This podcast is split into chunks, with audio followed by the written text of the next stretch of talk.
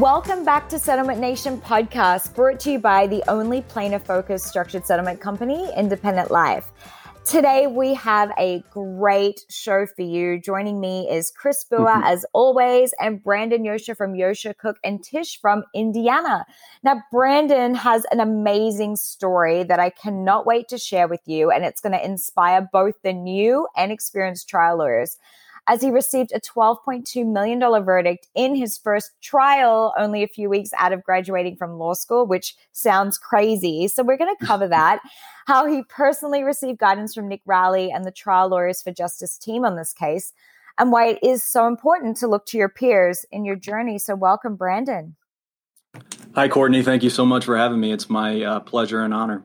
Oh, we're so happy to have you. And um, you know, I was actually looking through your bio and someone mentioned this to me before all this law stuff that you were actually some sort of like big football star in no. university and it's like you know even number seven running back in the country not to not to give you a big shout out there but that's pretty impressive. So i want to set the scene. Tell us about your like athletic past. Yeah um, so football was definitely my first love. Uh, i started playing football officially when i was five years old in flag football. Um, but when I was even three years old, I can remember running around in my dad's bedroom and forcing him to throw me a football at least a hundred times every night before we went to sleep.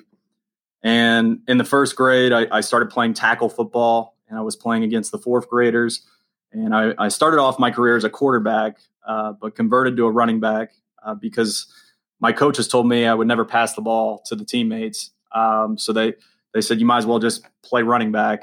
um, and by the time I got to high school, I, I, attended a few scouting combines and college camps and um, performed well and was recognized as one of the top prospects in the country uh, for running backs. And before my sophomore and junior season, though, I, uh, I tore my ACL in back to back years. So this caused me to lose most of my scholarship opportunities. And uh, fortunately, the University of Miami gave me a shot, um, but they made it contingent on me walking onto the program and proving my worth. Um, so, with a bit of fortitude and, and passion to uh, recover, uh, I was able to be the first walk on in the history of the program that started week one as a true freshman. Um, and I went on to letter my freshman year for the Canes and played in eight games um, mostly on special teams. But I, I, was incredibly proud of this achievement, uh, considering most schools, you know, had written me off and thought I wouldn't be able to recover from two major knee surgeries. Um, and I was a man on a mission, uh, and much like I am today as a young trial lawyer. So, Brandon, uh, switching gears a little bit, after your football career ended, you decided to go to law school uh, and follow your father's footsteps, who's also a trial attorney. Have you always wanted to be a trial attorney? Um, Chris, to be honest with you, initially I wanted to be a professional football player, um, and I I had aspirations to play in the NFL, and I had a number of friends and teammates in high school and especially college at the University of Miami who are still playing on NFL rosters today. Um, but I also had a lot of friends and teammates who weren't as fortunate to make it to the NFL, and they didn't have a backup plan. Um, and I, I knew that I could always go back to the law and practice under um, my dad's firm and under my dad's tutelage, um, given uh, his storied career as a trial lawyer in Indiana. And I I don't take that for granted because there's a lot of folks that I grew up with that uh, didn't have that luxury uh, of a plan B. That was their only plan was to play professional football, and uh, for a lot of a lot of guys it doesn't work out and that's so true and you do see that um, in a lot of professional at, like athletes they're at the pinnacle of their career in one thing but it's very right. hard you see it with the olympics too they transition out and it's like I remember a famous guy from Australia. He was like a gold medalist swimmer. And then one day I went to the bank and he was working there. And I was like, what? Like you right. won gold at the Olympics. So that's really fascinating. Right. And, I, and, and I'm glad too that I I got out of football while I could. You know, what my brain's still intact, at least I think. and uh, I, I got out of the game before it was too late. And with a lot of these guys that play, you know, three, four years in the NFL, they pay for it for a lifetime, and they they don't have the cognitive functioning that they otherwise would have if they would have just put down the cleats. So I, I'm gl- I'm glad it worked out the way it did. Absolutely. Now, using that cognitive ability that you have, I want to walk through the Simmons versus the Indianapolis Power and Light Co. case. Um, for everyone that isn't aware, I'm going to give you a quick background. Brandon went to trial as a licensed lawyer only five weeks out of law school and achieved a $12.2 million jury verdict. So let that sink in for a little bit. After receiving, and Brandon, correct me if I'm wrong, a $50,000 offer in mediation, and then at yep. last minute it went up to $500,000.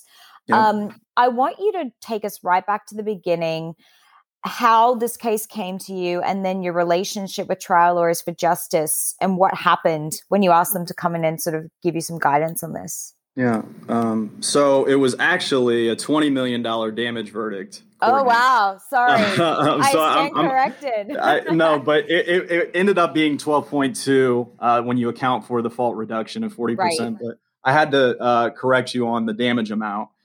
Um, but since uh, this case is in the appellate process now, you know, it's accruing thousands of dollars in daily interest. So we're probably around 13 million in recovery at this point. But um, yeah, once I received notice that I, I passed the Indiana bar, um, my father told me that I would be given the opening statement in our upcoming jury trial against Indianapolis Power and Light. And Indianapolis Power and Light is a subsidiary of AES which is a Fortune 500 company that's publicly traded. Uh, so they didn't have slouch attorneys, and um, they they they had some big gun uh, defense attorneys. And Buddy threw me right into the lion's den. Um, and as a law student, I, as a law student, I worked on the case sparingly and uh, helped with a few motions here and there, but I never prepped for the case as if I were going to be the one giving the opening right. statement. um, so I, I, I, was extremely proud of my father's confidence in me, and I worked really hard to prove uh, prove that my dad was right in the eyes of the partners in our practice, and that's where trial lawyers for justice came into the picture um, because I, I knew I, I, needed some help.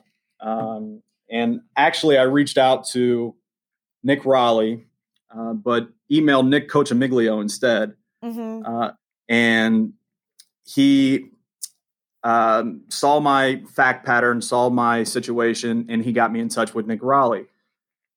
And then Nick introduces me to uh, a fellow named Jacob Norman. Uh, and he hears the fact pattern, he hears the situation, he knows the trial's coming up in a few weeks, and knows we're on a timetable and offers to fly out to Indianapolis to meet with our clients, to meet with me, and prepare for my trial debut. so when I um, spoke with Jacob, um, him and Nick flew out to Indianapolis, and I picked them up from the airport. And this was three days after I just spoke with him.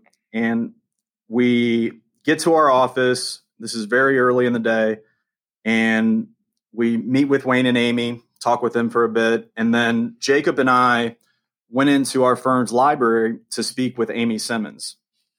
And we knew Amy had a strong loss of consortium claim against Indianapolis Power and Light. Mm-hmm. But as a young attorney with little experience, I made a mistake that I'm grateful Jacob caught. And my mistake was that once I started the recording uh, to interview with Amy. This was the first time I had met Amy myself. The first question I asked her was something along the lines of So, Amy, please tell me you remember the day after Wayne was electrically shocked on IP&L's premises. And what was different about Wayne the day after he was shocked? And thankfully, Jacob interjected and he said, I'll never forget it. He said, Brandon, this is a wonderful question, and I'm sure We'll get to that at some point. But let's first talk about where Amy's from. And let's talk about where Amy was raised. So my question to Amy changed, and I said, Amy, Where'd you grow up? And after this question, for the next probably two hours, we asked questions about Amy's entire life prior to meeting Wayne Simmons. We lear- we had learned that she had enlisted in the Army post 9 11 to honorably serve and protect our country. We learned that before Amy married Wayne, she unfortunately was in an abusive marriage. And Wayne was the first person that had treated her right.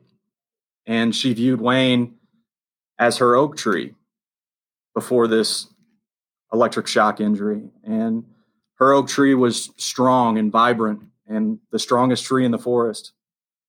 And without Jacob interjecting, the moral of the story is I wouldn't have gotten half of the human stories I used in my opening statement, my final argument, and even in Amy's direct examination. And we cried together, we laughed together. And from that moment on, I worked 10 times harder on that case, which was probably unhealthy considering how much I was already working on the case uh, before this meeting.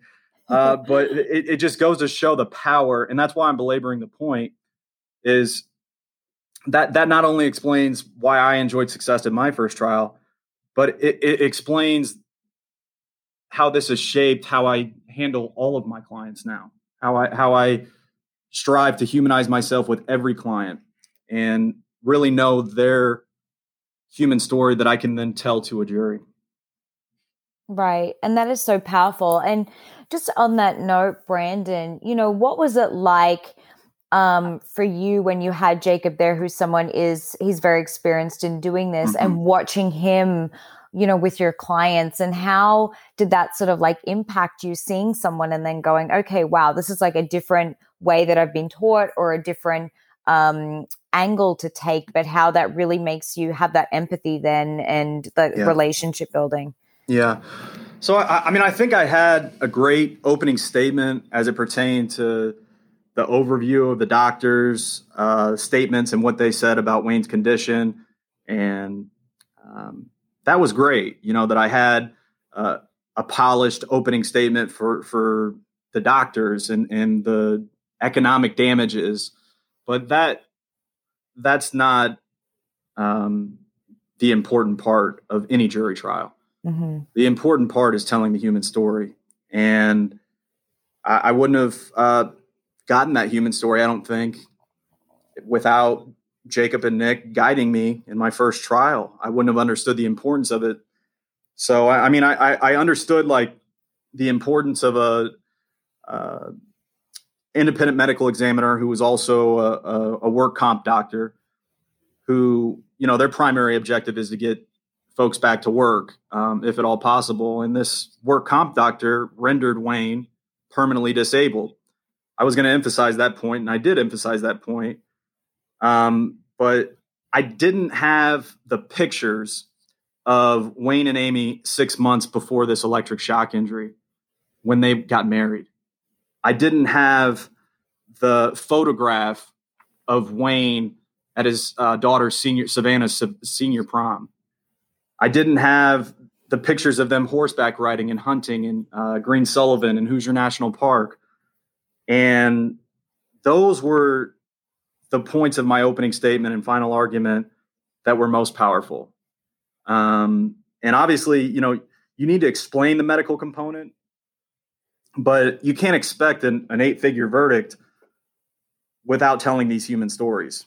And, you know, kudos to, to Jacob and Nick Rowley. I'm forever grateful for both of them um, because, you know, that helped me, their relationship uh, mentorship helped me deliver uh, an opening statement, final argument with passion and genuine love for Wayne and Amy. I mean, I, I still talk to them both on a regular basis.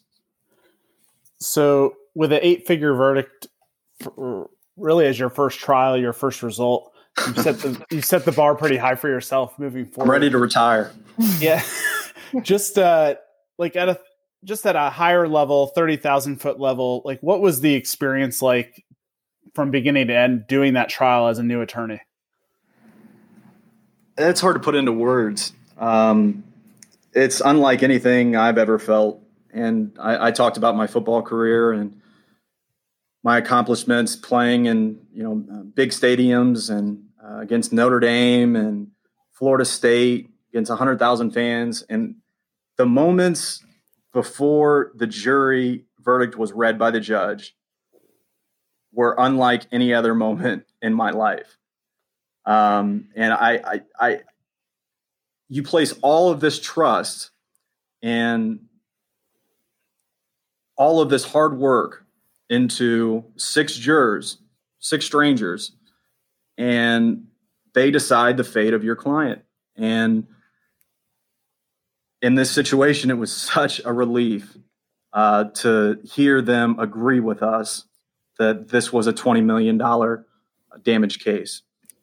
And I, I knew that it, it, it, was priceless, no matter what IP&L um, was held responsible to pay Wayne and Amy Simmons. It was priceless, but 20 million was a good start.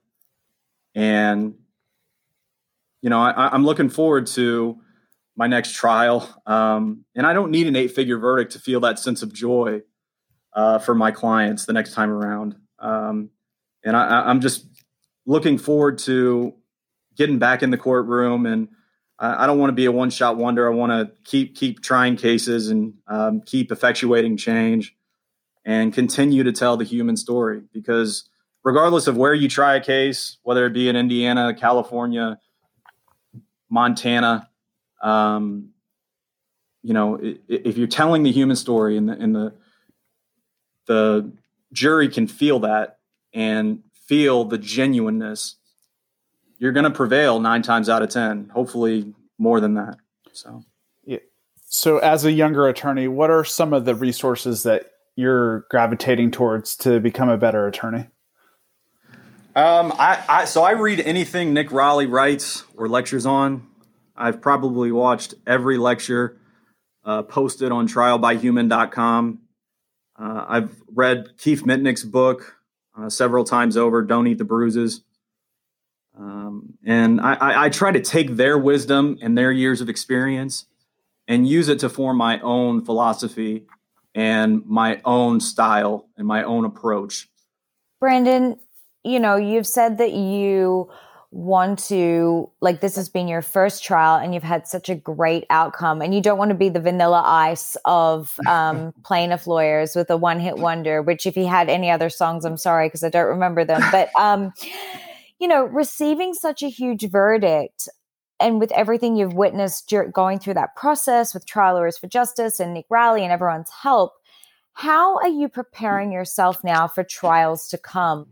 Actively working on all of my cases meeting with all of my clients and going to their house, going to dinner with them, going to lunch with them, understanding the suffering of, of their family members and what the, the inconvenience their families have gone through since this act of negligence has occurred.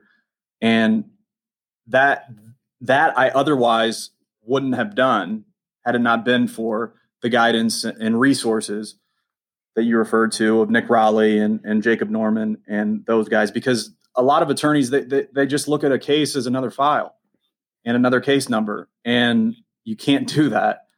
Uh, you, if you're going to be a trial lawyer and a successful trial lawyer, you have to extract the human story and understand what they're going through, what their family's going through, um, if, if, you're going to be successful. And I, I'm grateful that, you know, early in my career, I learned the right way to do it because I know there's a, a wrong way to do it. There's right there there's so many lawyers that that do it the wrong way and they're a part of a settlement mill and they never get out of the box as trial lawyers. And from day one, I've been doing it the right way, and I, am grateful um, for some of those mentors for for helping me do it the right way. And I mean, the, the last thing I'll say is you know, it, it's it's pretty easy to to be a plaintiff's lawyer because ultimately everyone's rooting for our client at the end of the day. You know, everyone roots for David battling Goliath. You know, Goliath being the big bad insurance industry and their corporate defense attorneys and you know our clients being the Wayne and Amy Simmons of the world that are honest and hardworking folks. You know, if you use like a, a sports analogy, even when a 16 seed's playing a one seed in the NCAA tournament, every neutral fan is going to root for that 16 seed to win the game. You know, it's the human nature to to root for the underdog. And I, I just look forward to learning each and every day how I can better represent the underdog. Well, that's great. Brandon, thank you so much for coming on. You've had a, a pretty successful start to your early career, and uh, we look forward to keeping up uh, to date on your progress and all the other cases that you're going to get. It's going to be mm-hmm. interesting to see if you can top the so. uh, top the start. So, knock on wood, if you can hear it, I appreciate it. well, it, well, thank you for having me. It was great uh, speaking with you both. Absolutely. So, thank you to our listeners. Remember to like, subscribe uh, wherever you listen to our podcast. Thank you to our presenting sponsor, Independent Life, uh, a plaintiff focused structured settlement provider. If you're in the need uh, for fee structure deferrals or your clients have settlement recoveries that they want to preserve over time, uh, please reach out to Independent Life and they will uh, put you in touch with the right folks. So thanks again, Brandon. Really appreciate it. Thank you. Thank you guys. Bye.